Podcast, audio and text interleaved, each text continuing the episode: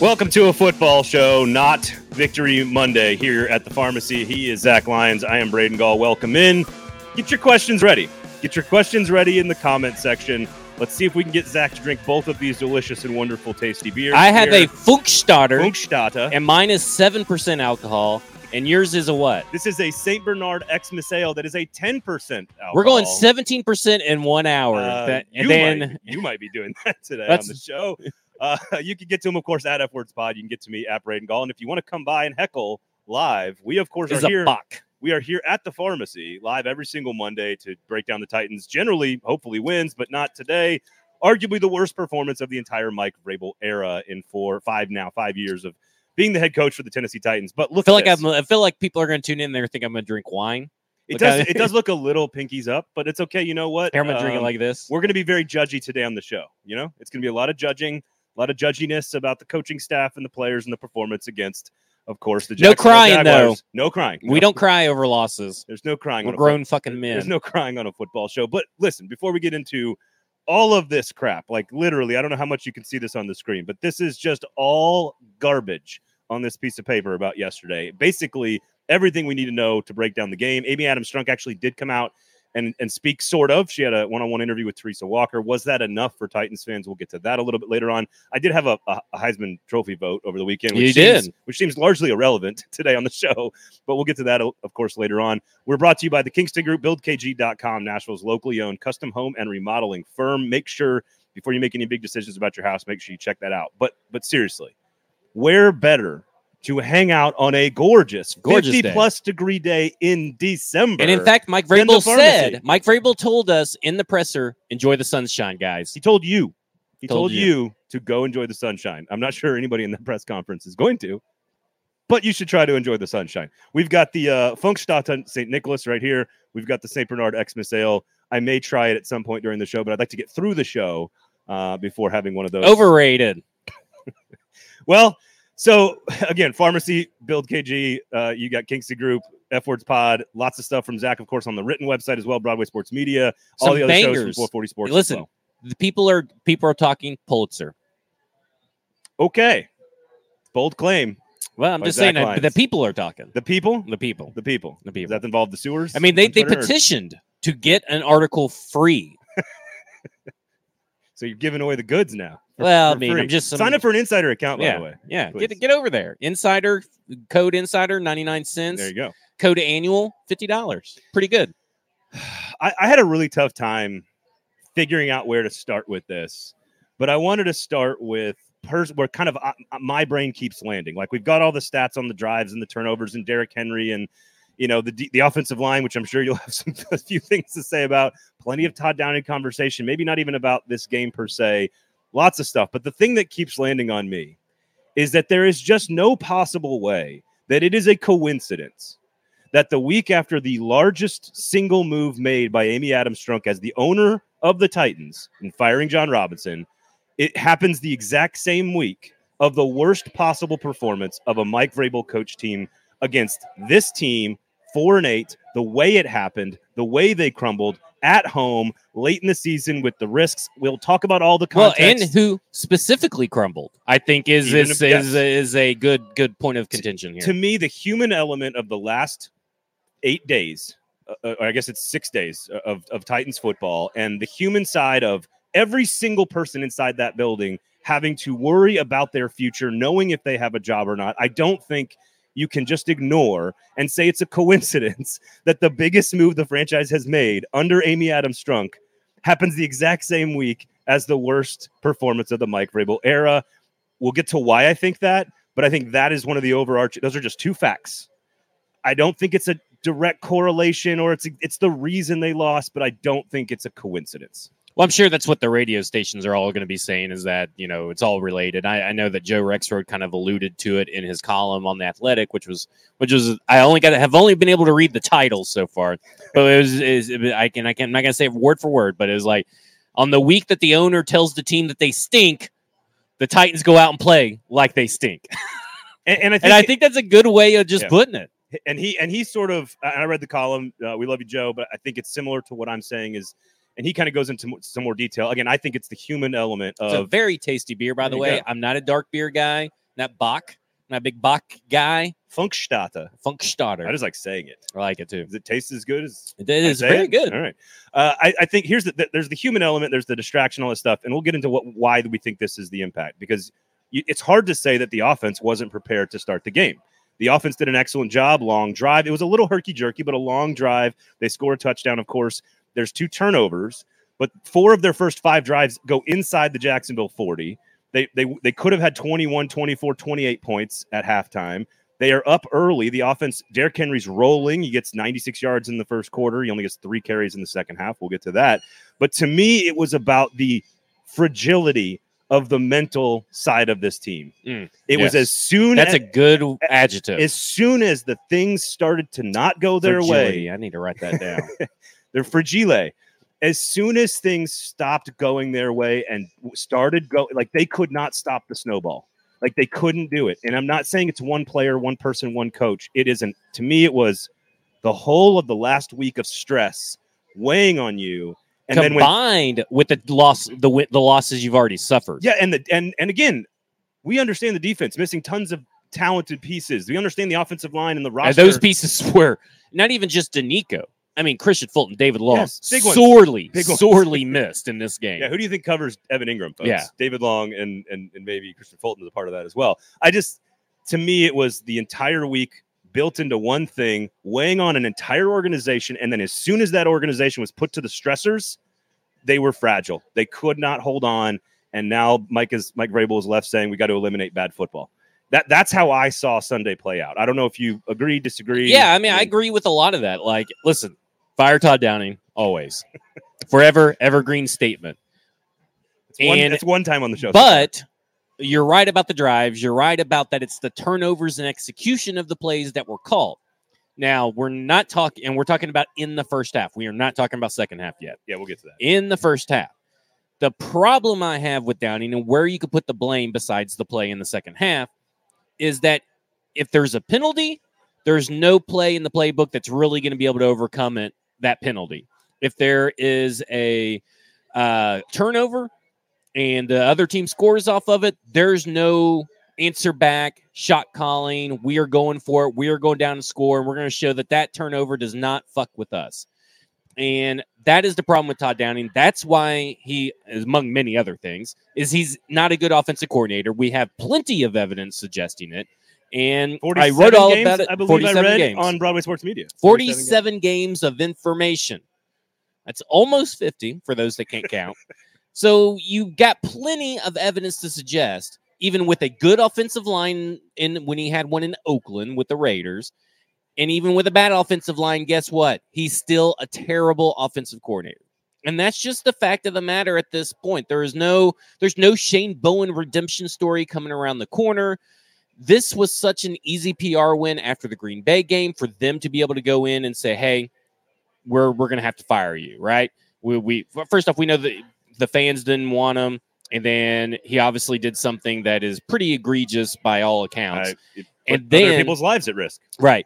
And now you have since that three terribly called games, and then maybe this last one is the less egregious of the three. I agree with that. But in the second half, the fact that he can't overcome any issue that may pop up and it's a him issue, that's that's a problem. It is time to go ahead and and listen. I've been on Tim Kelly. Let's get Tim Kelly in there. But let's not say, well, we got to see what Tim Kelly can do. You sound like an idiot. You do know Tim Kelly has been an offensive coordinator. You do know that Mike Vrabel has worked with him. You do know Mike Vrabel's first choice for offensive coordinator when Arthur Smith left was Tim Kelly. They know what he can do. They don't have to see it.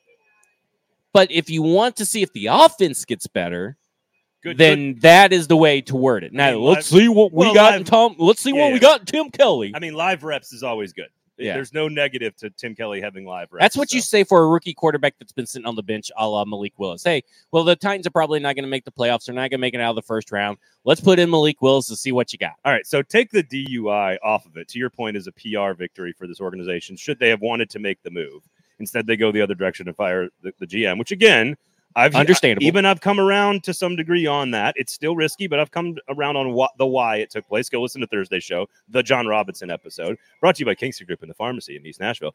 Um, but it just the uh, Titans offense. yards in the NFL 29th, scoring in the NFL 26th, second half points per game, dead last at 5.4 points per game. They had an offensive explosion of eight points yesterday in the second half. After, of course, the game was out of hand. First downs in the NFL, 30th, 208. Third down conversion rate, 25th. Three and outs, the most in the NFL. Three and outs. We'll get to the, the 10, 10 of those have happened in On- the third quarter on the first- drive. drive of the third quarter. Offensive penalties.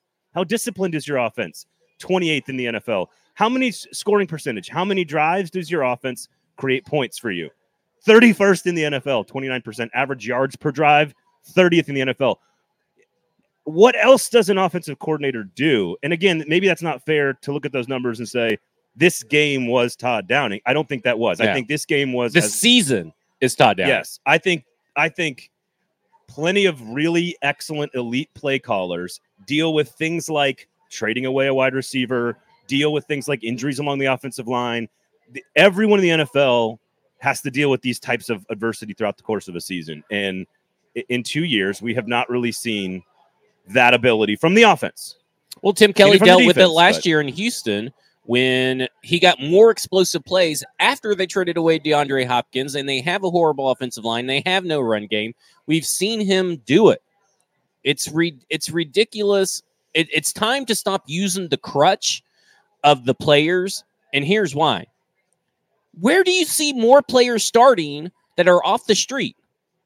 The defense. Oh yeah, And yeah. the defense with those starters at the beginning of the year, and they also had that problem last year, the whole year, with the defense and with players missing and with them having to rotate guys in and out. Don't forget Yep. Greg Mabin in the Kansas City game last season.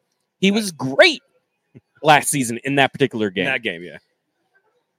Shane Bowen does more with less. So that is not an excuse for an offense to think it's it's it just it can't be an excuse anymore. I'm tired of people excusing other people's poor d- decisions and bad behaviors, and that's what this team does. And and it, this coach better play better is the biggest farce, and we're going to get into it on football and other efforts. I think it's the biggest load of bullshit because it's just fake, empty words. If it was a re- rule or requirement, people would, would not be on this team that are on this Well, team. so Robinson's out, and again, I'm not. My whole rant about the stress of the week is not necessarily an indictment of the decision by Amy Adams Strunk. I'm I'm- willing to to to kind of come around to that and to say, okay, all right, personnel decisions, lack of trust, all the reasons we talked about on Thursday's show.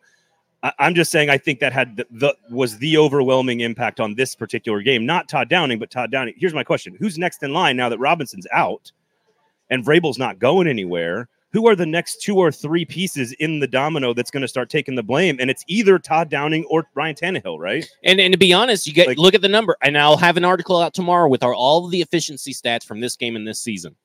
Ryan Tannehill had the fifth most air yards yesterday out of all the quarterbacks that played on Thursday and, and Sunday. Fi fifth most air yards. He was top ten, and I believe he's actually top eight in success rate on dropbacks, and he was top fifteen. I believe he's fourteenth or twelfth on EPA and completion percentage over expected. Upper half. So he was uh, arguably a top 10 quarterback yesterday, despite everything that happened yesterday. So you cannot shift the blame to Ryan Tannehill, and that's been his season. There has been no team, I feel like, that has treated their quarterback worse throughout the season. Maybe you could argue uh, the Miami Tua concussion game. Ooh, that- okay, that was that was worse. Yeah. that was worse. but as far as a week to week basis, yeah, yeah, yeah. Dennis Daly being on that field is disrespectful to the 10 other players that play with him on that field. It's disrespectful to the fans. It's disrespectful to the media. And it's downright fucking insulting what they said all last week. Ridiculous. Get that man off the field. I don't care if Le'Raven Clark is worse. I don't care if Dillon Radunz is worth worse. If performance dictates if you see the field or not, then he should not be on the field, and you should be firing or cutting everybody on the practice squad and just fill it up with left tackles and just let them all fucking battle it out. I, I think it was on your Twitter feed. Uh, something like 40 ish, 36, 40 ish pressures allowed He allows Something one that. pressure every nine snaps, every nine snaps, or every, nine, dro- pass blocking pass snaps. pa- pass blocking stats. So essentially, if if it's just him and nobody else on the offensive line, and you drop back 38 times, which we which we want to see the Titans throw the ball more, but not because of what they had to do on Sunday in particular. If you're going to throw the ball 40 times, you're Dennis Daly is going to allow at least four pressures. Yeah. Or, or 38 times, four pressures. Yes. So I, again, I think it to your point. I think scaling back to the coach better, play better. What are the solutions? What can we do moving forward? I- say this all the time. Maybe maybe I shouldn't say this to my wife all the time, but she when she has when something's going wrong or something's not working or whatever, I'm like, have you tried some shit? Yeah. Like you got a headache. Did you take some medicine? Did you drink some water? Did you like? So, did you try some shit? Okay, you need to. Did, Because naturally, try some shit. we are we are fixers. We're solution makers. Men are always looking for solutions. That's why you know men built the just try built the some- fire. Just try something. you know, you we discovered Well- fire. Everybody's cold. You oh, got fire. Okay, Oh, what, okay. what, you got? I don't think we need to go that deep since we commit all the violent crimes and start all the wars. But that's you know that's the downside of fixing and creating Yeah. fire, right? Like no, but just try something. I think Yeah. is what we're what we're at with the left tackle position at the, for the Tennessee Titans. Is just show us that you're trying some shit because Or send Daly overseas. I mean, if you want to do that too. the coach better play better thing to your point does not apply if you continue to allow a person who is not good at his job play in the role. So Yeah. I, I don't you know again. The NFL is a meritocracy, and if you're not doing Sure, it looks job- great on a wall above the thing, of like believe in Ted Lasso, but give me a fucking if break. if you are not going to do your job, you need to find someone that can. That's it. So I, I, I listen. The middle eight was a big part of yesterday as well. It's a big college football phrase. If you if you know what that is, it's the last four and of the of the first half, the second, the first four minutes of the second half. Um, and Todd Downing has been atrocious in the in the second half to come out of drives again 10 3 and outs. They had three their first three offensive possessions in the third quarter on against on Sunday against the Jags were seven plays, negative 26 yards for a minus 3.7 yards per play, which is really, really hard to do. Penalties, of course, are a factor in there. But they also, with the turnovers, this goes back to them crumbling mentally and maybe being fragile this week because of the stress and the weight of the whole week. But they give up 10 points in the last four minutes with a fumble, another turnover, then a long drive to start the second half for the Jags to, to basically go 17 unanswered in the middle eight, which is a critical time of the game, 29 unanswered. I don't know what we're supposed to say about rest. What else we're supposed to say well, about and the, the, offense, defense the can't line? do yeah. anything, right? I mean, like this defense cannot generate turnovers to save its life. And while you Four got the straight games. Jaguars, while you got the Jaguars who are flying all over the field, the Jaguars defenders were flying all over the field, and may, sometimes it worked, sometimes it didn't, right? But these defenders for the Tennessee Titans for the second game in a row, and I would say really 2.5 games in a row, have put up a lifeless performance. Listless, flaccid, whatever you want to use to call their performance. They are soft.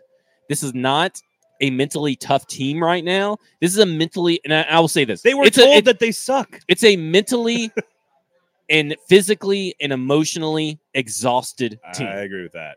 Okay, that's- and they that- are not two-year- Could you argue that's a two-year thing that's compounded? I think so. Like you, I can argue Oh, that. oh, oh, oh, by the way, the year before that, a pandemic. yeah i think i think that they are just i'm not saying that the players aren't tough players when i say this what i'm saying is i, Right, I think right, that I they are just drained i don't think there's a lot there's not enough fight left since that kansas city game it seems like the fight has left their bodies Did- like in an otherworldly uh So, sense I, it's funny you say that. I the the Derrick Henry's face was on screen a lot in the second half. Obviously, the mistakes, oh he looked he looked the like mistakes are part dead of it. inside But I think the common response to that was, look how hard he's beating himself up.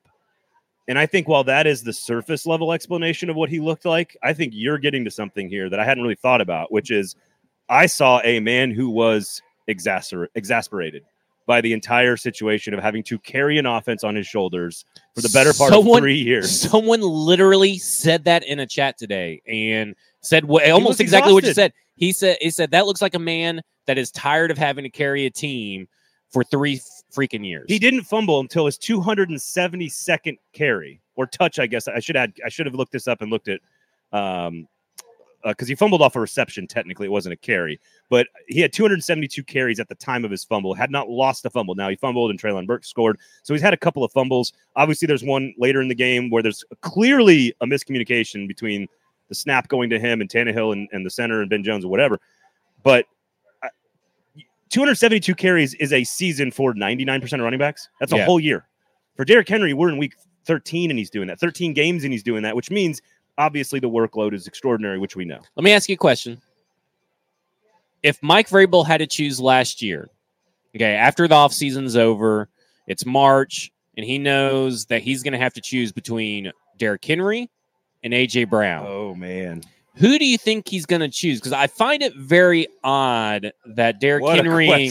Because isn't that isn't that a great question? Oh damn! because you have the evidence that he was super fucking upset that AJ Brown was traded. But you also have the evidence that he knows that to win games in this particular roster has to go through Derrick Henry, but he knows that he won games with D'Onta Foreman and Dontrell Hilliard last year. And So I ask you, Jon Robinson is gone. Derrick Henry fumbles twice, has that uh, has that demeanor on the on the on the bench, has the poor body language after the in the in the press conference. I'm not saying there's something there to all that, That's- but that's there's a That's a- lot that's of a big jump. ancillary evidence right there, right? I, I said so. Yes, it's a lot of it's a lot of um it's just a lot of a of lot of speculation. yeah. I, I would say I say I, I would say this the, the most the more interesting question maybe the way you word this Yeah. that I that I think creates a really interesting debate.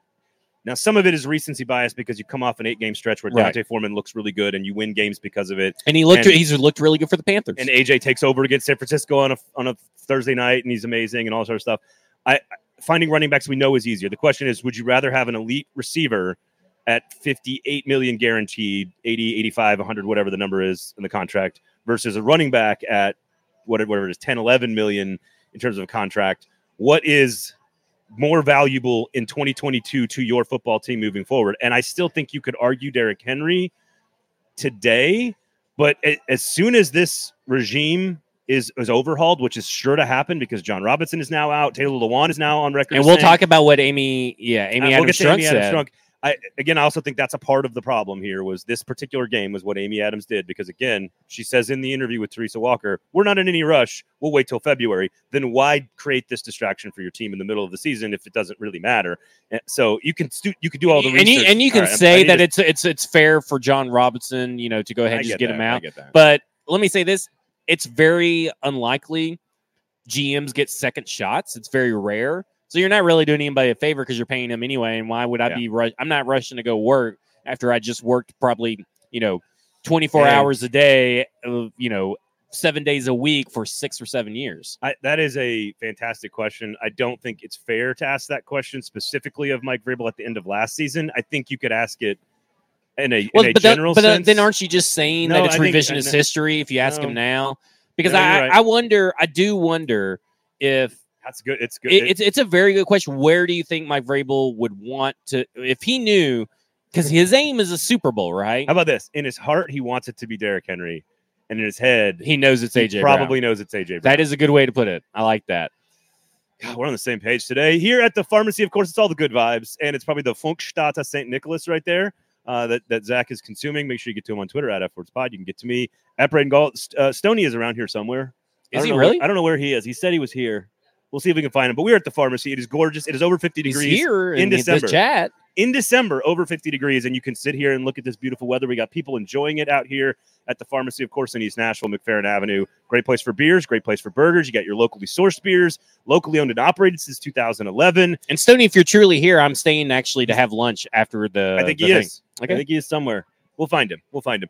Um, also, the Kingston Group, buildkg.com. Make sure you check them out. If you're going to make any big decisions about your house, if you want to rebuild your front office, you want to rebuild your, your coaching staff, call Kingston Group. They'll have a nose to tail plan from start to finish. And of course, uh, buildkg.com is the website. Nashville's got- locally owned and operated. Uh, see, you messed up my, Sorry. my spiel. Nashville's L- locally, owned, and operated, award-winning custom home and remodeling firm. There you go. Look at that off the top of my dome. I want to get to two comments, and they're Right. both by Jason McDonald, who is uh, probably going to be top commenter of the week. First one, what do they get for being? uh, nothing. Okay. Uh, their name said uh, they convincingly lost three straight weeks. They lost because of the presence of Robinson, not the absence. I like that. I, I think we're given. I think the coaching staff also gets, and the players. Like I think all everybody shares in the blame in my. Yeah, he meant the chat. You, you gave my hopes up. Oh, And then he also said, if you asked him now, he'd say, I used to have both. Talking about AJ Brown, AJ Derrick Henry. Derrick Henry. Well done, uh, Jason Stoney does say he's here in the chat. Okay, so look at look, Stoney, you told me you were going to come out and hang out with Zach today. Well, to be fair, we didn't, come. We didn't. Oh, did he? yeah, you just showed up right here in the chat. Lazy bastard. All right. Um, Kingston Group Pharmacy, come hang out with us. Okay. Um, do we want to get to Amy Adams? Is that where we're going next year, or you got more stuff we want to vent Well, about? I would like to talk about uh, this defense a little bit more, just because. I'm not sure what to say. Well, I want to talk about AJ or uh, AJ. I want to talk about Roger McCreary. AJ Moore. You know we're talking about. how everybody said, "Oh, the the sh- the short arms and everything wouldn't be that big of a deal." Come on. It turned out it make was me a big drink, you're gonna make me drink about Turned out it was he a big is deal. a nice. He's a good football player. Now, listen. Let, let me say this. I I think I've just I had to bring that up. I think that McCreary, NPF, Chig, and Treylon Burks, and even Kyle Phillips are going to be turned into really good players. Pretty good draft class. They, they got to stay healthy. They got to clean up some stuff. And obviously, Roger McCreary and Nicholas Petit-Frere have hit that rookie wall, right? I mean, like, there is a, when you play every game, there is a rookie wall for certain players, For sure. and they have hit it. But I think that when you're a GM coming in, and this will lead us into Amy Adams Drunk, whatever GM that she chooses at the end of February or at the beginning of March, whatever GM that she chooses, Next week. is coming in with nice pieces to to be able to look at and say, hey, I can build around Kristian Fulton. I can build around Jeffrey Simmons. I can build around Amani Hooker, whose contract I'm now stuck with. I can build around. I can maybe sign David Long. I can build around Roger McCreary, Chig Okonkwo. You yeah, yeah. a lot of nice pieces. The problem is, Young, young pieces for sure. or the his the way that he's going to have to tackle it is almost identical to the way that Jon Robinson tackled from 2015 to 2016. Aggressively improve the offensive line. Yeah. And in whatever GM it may be, and we'll talk about Amy Adams Trump because she has said that essentially, you know, if that person they feel that the best person to get us the Super Bowl is on a Super Bowl team now, then we'll wait till February when the Super Bowl is over. Let it be known that this week there is an NFL league owners meeting, and they are having, and I was the first one to break this story as far as who's going for the Titans. Nobody else did. Boom, nailed it. Um, that they are bringing every team is bringing one representative, whether it's a, uh coach of mine or a front office staff person of minority or a, f- a female. They can bring one person, whoever Does Amy Adams Trunk count? Because they're bringing Brian Gardner. Okay. She's an owner. The point is, is to introduce these staffers to owners and put them face, uh, put them front facing for other owners to go talk to. It's Guess a, who's gonna networking get- opportunity, right? yeah. Well, guess who's going to get a little jump on some of these up and comers, some of these well respected and intelligent candidates that are coming through on this uh, thing. There's a lot of good names on there that are well respected from their own team. Guess who's going to get a jump on their GM interviews? Amy Adams Trump. Uh, so 100% agree with you pointing that out by the way and being and it being an important thing. You could still go and get a jump on the interviewing process without publicly firing your general manager. True. I, I so let's get to what she said. She had to sit down with teresa walker. I think the number one like first of all she sort of owned everything which i respect. Having the conversation fine i respect that. Teresa is not a pushover so teresa is not going to just sit there and like lob softballs. Um so it's not it's not exactly but it's the ap Yeah, And and what I- there wasn't enough. I think pushing. No, and- maybe maybe there was, and we didn't get that information yeah. for whatever reason. But I feel like there could have been a little bit more. But it's not. I'm not. I don't think there there's This there was a lack of push that required an article to talk about the ten questions that I would ask. This is not a this is not a conversation with Mike. Oh. With, this is not a conversation with Mike Keith. Not to not that Mike Keith wouldn't do a phenomenal interview if given the freedom. He is a Titans employee. So I but I do think the AP and I've talked to Teresa about this. She's very cognizant of her role as the AP. Mm. I've known her for 15 years. She would not pull a, a question of Amy Adams Strunk, but it's the AP, and the AP is not meant to create salacious content. It's not meant to continue to drive home and try to hammer home a question and, and stay on a question until you get the answer you need to get. That, that, that's that, that's for different kind of situations. And so again, I think all good. I'm glad that she actually said something and gave the interview. I think that's important. I think the biggest problem I had is that, to your point, and we've already mentioned it, I'm, I could I can wait until after the Super Bowl to make the hire. And I know her explanation for the timing was it's not fair to Jon, as you've already alluded to. I don't think it was fair to the rest of the team to do it when they did it, it heading into a critical clinch the division moment where it clearly the weight of the week again i'm not saying the decision was wrong i'm saying the weight of the story the weight of having to answer questions the distraction and looking over your the shoulder timing, the I think. timing of it all makes no sense if you're willing to wait until february that makes no Yeah, sense so there's no rush why do this to your entire organization? Right, because That's my question. That's what they because eh, when everybody questioned the timing, right? And, and, you know, we did it on football and other F words. We've done it on a football show. It was like, okay, well, we understand why now. We okay, well, you got to you know maybe find some people, get a jump start, get your scouting. Scouting's about to kick up. Well, if you're waiting till February, that all goes out the window. And all your guys that you have currently running everything are still in place to run everything. Yeah, If you want to just keep it all in place, yeah. like you're not getting rid of everybody in the scouting department. You- you- well, you can't You because you can't. know Jon Robinson didn't. When Jon Robinson first got the job, he went through the scouting process with the old scouts in 2016, Yep. and then fired everybody. Tri- started trickling in and started bringing in his own people. Start firing who he needed to fire and promoting who he needed to promote. He made all the personnel changes then. So, in my mind, now it's like now we have a story, right? Because Yep. now she came out, she talked, and now Still we're she should answer questions, by the way. yeah. but- But now we we are beginning to see a clearer picture that it was more than just well, it's we knew that we wanted to go in a different direction, so let's go ahead and fire Jon now. No, there was an untenable situation that could not last a month and a half. I mean, right? I mean, don't mean, you have to get to that point? and and you said this on Thursday show, and this happens in all sports. This happens with hockey Yeah. coaches. It happens with GMs. It happens with quarterbacks. It happens with every sport where a clean slate, a new voice, new leadership. It could all be a positive thing for a fresh start. Like everyone says, you always get buoyed. And you know what I was thinking about? Yeah, go for it, big guy. You know what I was thinking about? Um, because you had said I'd be that. medium guy. I feel like big guy. I've been right, I've been losing guy. weight. I You haven't wanna- really mentioned it, I don't. but you I've look, been losing. You look amazing, by the way. Thank looks streamlined. Thank you. Um, I so what was I saying? Oh yes, the the, the clean slate, fresh start, new voice. You know, even I was watching uh, practice on Friday, videos on Friday, and I'm going. I wonder what's going through players' heads, personnel people, the coaching staff, everybody on that field, knowing that he's not up there towering over the entire situation. Well, hell, did you see what Deshaun Kaiser said? no, Okay. God. Okay. So this goes to the towering over the field, right? he You li- know, literally whatever. is up in the Yeah. thing, and if you don't know, So he's- the day that Deshaun Kaiser got cut, he was throwing to some guy out in the near the field goal post that's like not tall enough to catch a ball or whatever, and he threw one errant pass and it landed next to Jon Robinson because the other guy didn't catch it, and later that day he got cut. I, I mean, What a what a that's completely anecdotal, but I do. but I uh, do but I'm saying, it. but you know, But he said it, maybe yeah. that's there was a little. See, I thought there would be less pressure.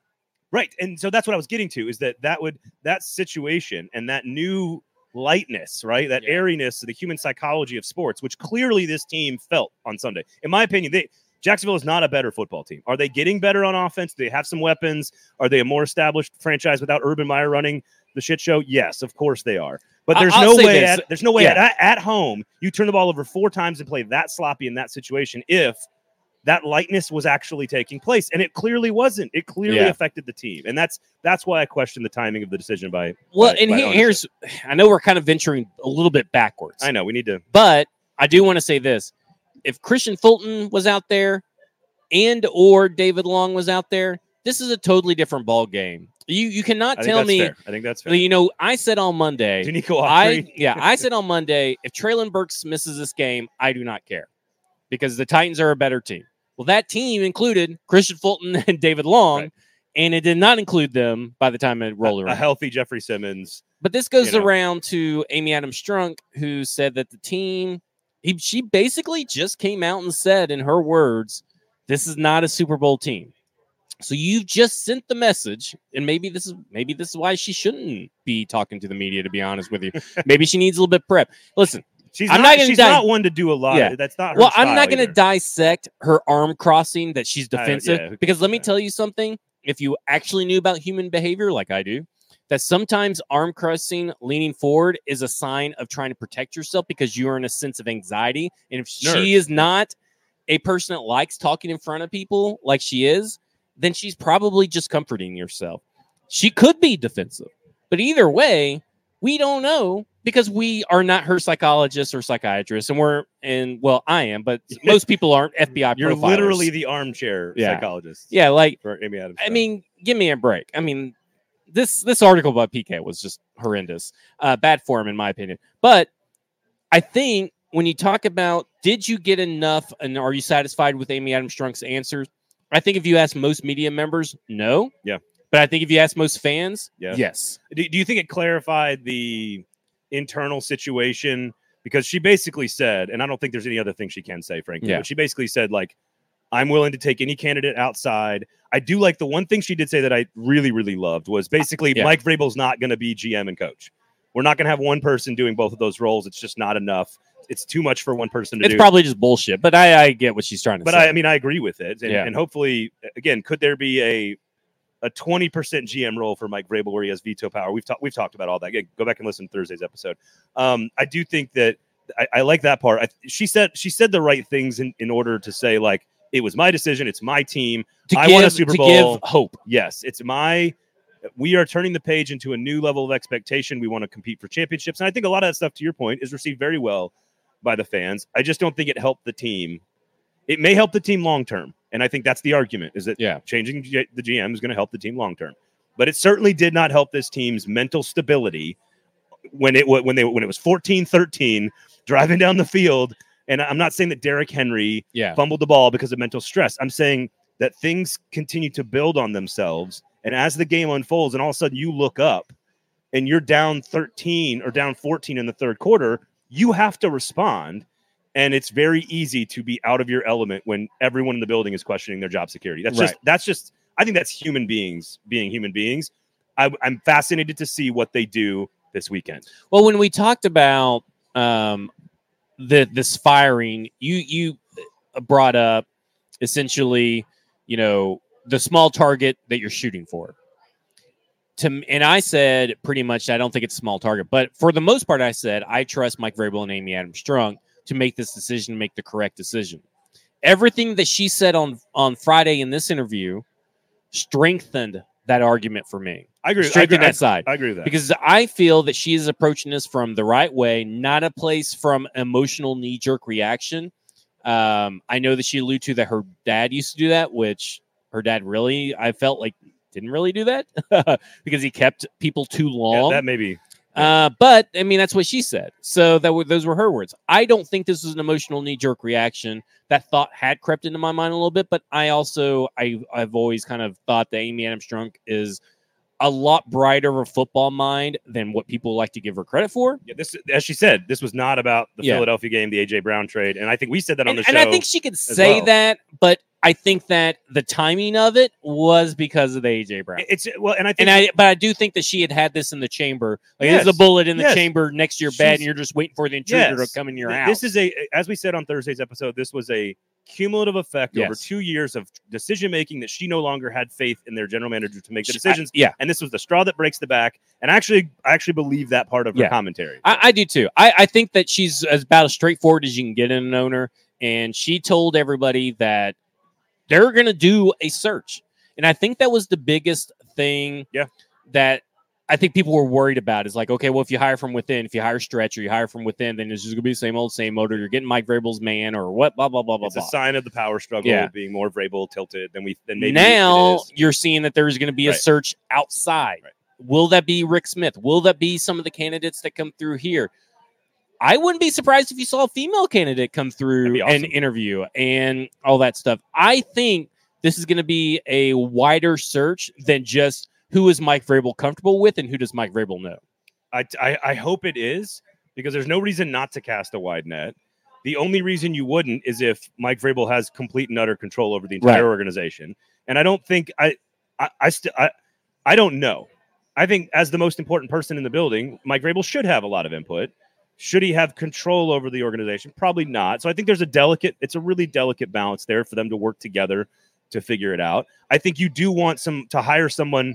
You are limiting your pool if that person feels like they're not going to have autonomy to make decisions. Right. If that person feels like they have complete control over things and works with Mike Vrabel, then you're probably likelier to have a larger pool of candidates, and then you could probably get a better potential finalist group or whatever. So I, I think it's going to be fascinating to watch. And if again, if it takes till February to get the right guy, I'm all or or woman, I'm all about get the right person here because this is the most important thing that Amy Adams Strunk has done. It is more important than firing Mike Mularkey. Mike Mularkey was a stand-in for a couple of years until they got their guy. This is the most important thing she has done as the owner of the Tennessee Titans, so she has to get it right. Yeah, I, I think, like I said, we got we got enough from from a fan standpoint. Like Yeah. You know, Yeah. me, I kind of straddle both wor- worlds, right? Like I'm fan of media, fan media. You're a voice of the fan. Yeah.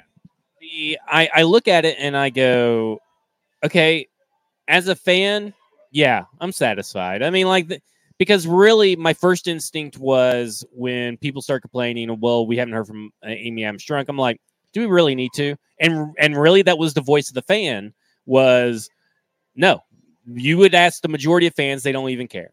But the more I thought about it, and the more, and when we came around on Thursday to record the show, I'm like, yeah, we definitely should have already freaking heard from her. And And now we have. And so I feel like, yeah, good on her. She did it.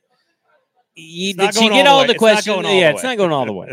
Like what's funny is, and I think this she, is a- she dipped her toes in the water, I- or maybe she's splashing with her feet, kicking around. I will say this: if you're one of those folks that has to jump on Twitter and tweet at like ownership or coaches or tag players or tweet at recruits, God, please do not tag me in those. tweet I'm it, so sick tweet at recruits for Christ's sake, you people. It's almost an you- block, by the way. If you call into radio shows, I know you're the the vocal minority, the twenty percent of the fans that are just the loudest and most obsessed and passionate, and I love that about the, the fans that are like that. But there's a reason that I was extremely grateful to do a show 48 hours after the news because you sort of evolved your opinion on the reasoning all behind it, needing to hear from Amy, Amy Adams Strunk. And if you only react in the moment, right after a game, for example, you came towards me on that side of things. I came towards you and changed my opinion to some degree on why it happened and why it's the, a, a smart move potentially. It's okay to take time with topics. It's okay to take time with the offensive coordinator decision. It's okay to take time as a fan to think about things before you just go crazy and start Yeah. screaming about them. I know it feels good. It's cathartic. Todd, fire Todd Downing, get Dennis Daly out of there. You know, blah blah blah blah. Sunday was a disaster, and I think they're going to be better moving forward. I, I think they're going to win the division. We'll talk about on Thursday, but that's But- that's a that's a tough call after what I saw Okay. last night. Are I we- mean, on Sunday night? So, pharmacy, of course, we're here uh, in East Nashville. Make sure you come by and check it out. Great place to grab burgers, beers. It's a gorgeous day here on Monday. We're out here on Mondays, so come on out. Again, 50 plus degrees. You got your burgers, you got your uh, Funkstadt St. Nicholas, and the Xmas Ale from St. Bernard. Uh, I believe German and Belgium, both of which are out of the World Cup. What do we think of this one?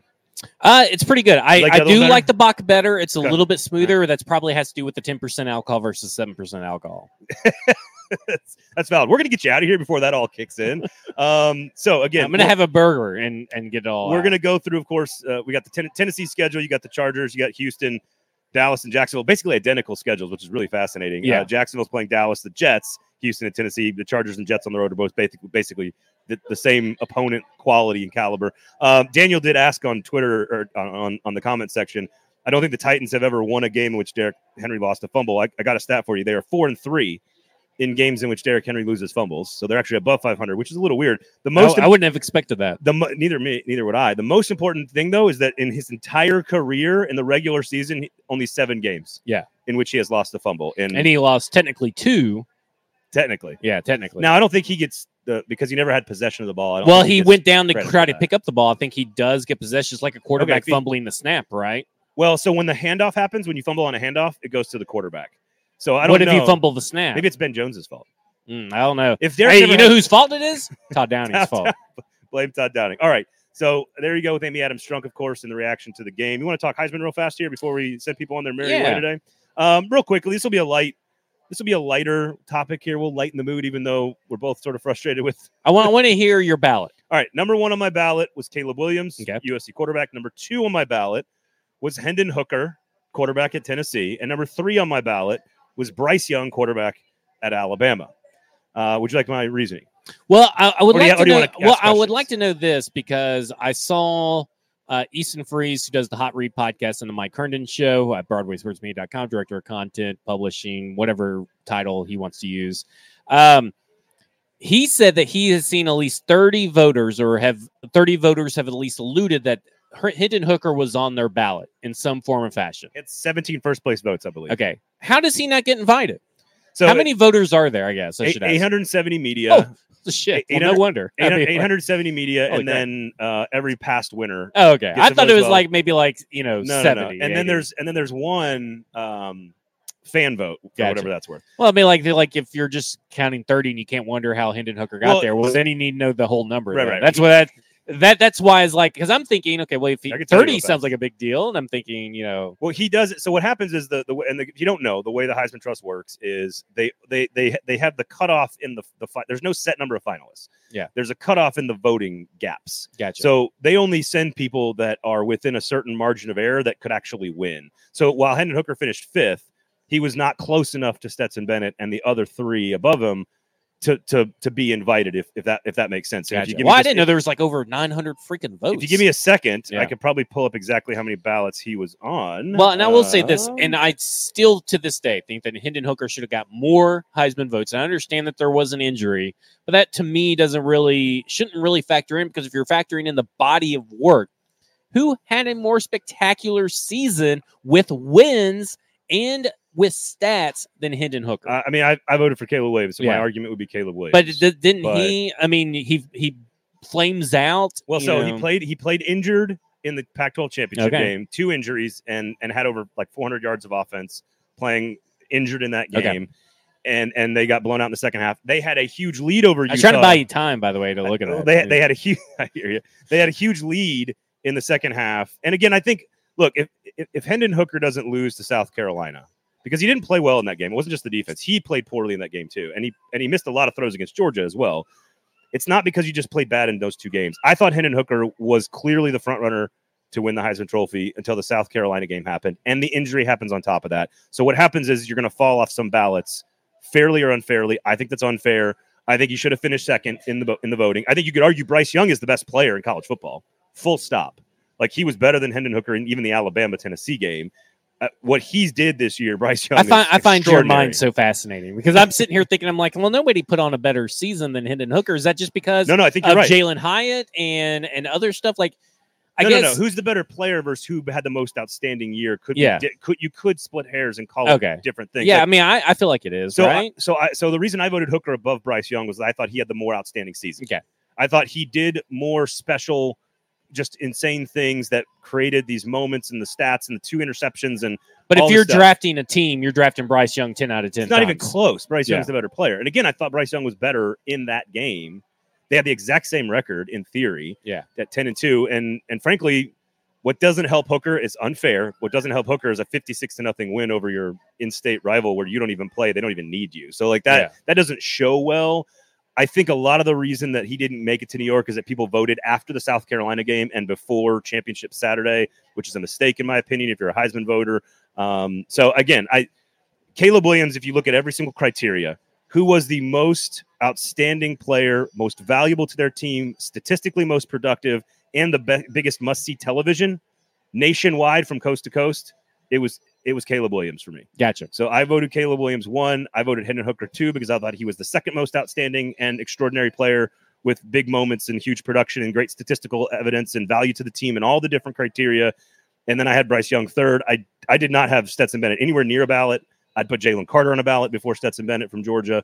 I did not have Max Duggan or Which is interesting because you were a big Max Duggan guy before the vote. Leading into the weekend of the vote, you were kind of a big Max Duggan. Duggan. Duggan would have been fourth on my list. Do you think the because of- crying helped him? I think carrying his team to victories on final plays and final drives and in overtimes and just like the sheer willpower that he exuded, and some of it is his story, like being a being benched, Yeah. first year head coach, coming back off the bench and then winning the job. Like I just don't think he had enough outstanding moments and be- better production. Again, Hendon Hooker more efficient, Bryce Young better player.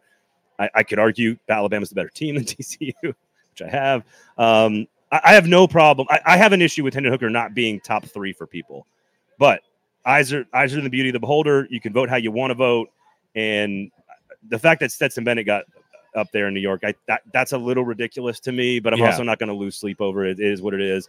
It was an extraordinary season by Hendon Hooker. Nothing could take you away the haven't mentioned. CJ Stroud throughout this whole thing. Does that where do you land on He's- CJ Stroud being up there? And I've a lot of the pictures for the promos for this. He looks really fat. He has a fat face. It's a fat face. He is far more deserving than Stetson Bennett. Yeah. Okay. Uh, my issue is that I think there just wasn't enough. There weren't there weren't outstanding moments. He Like, wasn't maximizing this No, great like- wide receiving core they supposedly have. up big game Ohio against State. Notre Dame. He was eh, okay against Iowa, the, another one of their top competition this season. He was kind of uh, against Michigan. He was, you know, nothing. He didn't do anything really against Michigan, the most important game of the season. So I just CJ Stroud's a great player. It doesn't take away from how great he is. It just I didn't see enough of all of the things you look for, which is statistical production, value to your team, big time moments, outstanding must see television. Like you put it all together, and Stroud just wasn't. It just he wasn't there for me. He'd be ahead of of just Stetson Bennett, who again I don't think have. If you put Bryce Young or Hendon Hooker or any of the other quarterbacks we talked about on Georgia's offense, holy shit! Yeah. Like it's not that it's not a knock on Stetson. I'm not trying to rip on the guy, but like give me a break Because you were, I he's mean, one of the you are a big Stetson guy. I love. I think he's Yeah. a great quarterback. He's he's a gonna great have a, college quarterback. he is going to have a statue outside of the stadium at Georgia, and he should. Yeah. especially if they win a second title. It doesn't mean he was one of the four most outstanding players in college football. He wasn't even the best player on his own team. Like can, can I uh, tell you something? I've enjoyed talking college football this year. I've been Yeah. it is the most I've ever talked about college football. This is the most I've ever watched college football and since I was a kid. Feels like pretty much maybe college years, I guess I should say. But I am so looking forward to the NFL draft slash rookie quarterback talks with Will Levis and with Anthony Richardson and with wide Dude, receivers. I- and then who's gonna I'm like I'm so the off season it's gonna be fun. I am it's Gonna gonna be be a blast. Do you feel like you have now? First of all, have you enjoyed it more because of the show? Oh yeah, it's Okay. definitely the show. Do you think yeah. you are more? Pre- Here's what I think: is I, I I am more prepared to go through the draft process because I'm a college football junkie on Saturdays. Like Yeah. watching them do. Th- and it's not about combine. It's not about you know the little things they do right or wrong and the hand size and the Yeah. arm. It's about what do you do when the lights are on? Do I see you flash to the ball in defense? Do I see you make plays on offense? Like it's just about you could just watch a guy over 12 games and be like, It- it's kind of like good." I think it's going to be a good discussion about like guys like Jalin Hy- Hyatt, who be- a lot of people think point. that he's a route technician and re- he's really underrated in that regard because he goes on deep balls and stuff. And I think it's going to be really interesting to talk about where does he place among the wide receivers. a lot of scheme. Yeah, a lot of scheme, but scheme apparently dependent. he's really good at selling routes. So Okay. if he's really good at selling around, I mean, I'm just saying what other people have said. You know, I, I always go back through and just watch film and Yeah, watch and watch stuff, but it'll just be. I think this is going to be because it's such a uh, top heavy class in a lot of important positions for the Tennessee Titans specifically. This is a bad time to probably have to go through a draft and have to replenish your offensive line, have to replenish your wide receiver core. It's kind of why I'm alluding to. I think that possibly Robert Woods will probably be sticking around. Everybody should kind of, you know, He had two nice catches. look, look at the free agency pool. You'll probably see why. Yeah. There's a lot to this offseason for the Tennessee Titans in particular that's going to make this show, I think, in the offseason, like not Here- miss a beat. Here's the Tennessee name that Tennessee Titans should, should know: Darnell Wright. Yeah. Fully agree. There's the name you need to know. Uh, listen, it was silly that Hendon Hooker wasn't in New York. He was number two on my ballot, so don't blame me, Tennessee fans. But here's what I will say: it shouldn't take away from the memories he created and the season that you had, and and like all of this ten and two thing that you've accomplished this year, Tennessee fans. Enjoy it and embrace it, and don't let some silly voters voting for the Heisman take away from any of the stuff that you accomplished and achieved, and, and will never forget the rest of your lives, like throwing goalposts. Well, it's a, it's a shame River. for Hendon So- Hooker that his season ended this way because he was going to probably win the Heisman if he had stayed healthy. And I, they I made would the- and they would have made the playoff if they beat South. They Carolina. would have probably made the playoffs. If they would have beat South Carolina. He probably would have been a second or third round pick, and now he's probably going to be a fifth, sixth round, fourth round kind of pick We'll deal. see. We'll see. It's it's just so interesting. I cannot wait to talk about Anthony Richardson versus Will Levis. I mean, like I'm just this this whole Bryce Young. yeah. Well, it's obviously Bryce Young is number one, but I mean, like, it's just going to be so interesting because do the Tennessee Titans look at Anthony Richardson down there, you know, when they're picking in the twenties and all that kind of stuff? It's just, Who's in charge? Who's picking? That's, I don't know. I mean, like, it's just, it's, offseason is so we, good, man. It's we, gonna be it's to be great, and I think that the, you know, the a lot of the people had the Houston Texans taking a quarterback or no Will Anderson with their draft pick, but now the Panthers have come the opposite way. They've started winning. Now Oh, you have know. the Jets are winning. You Yep. have all these teams that need quarterbacks are actually winning. Yep. So now they're going to obviously take God, CJ Stroud, Bryce Young. that shot Mike White took yesterday. Oh my God. Um, all right. So pharmacy, special thanks. Special thanks to Kingston Group as well. BuildKG.com.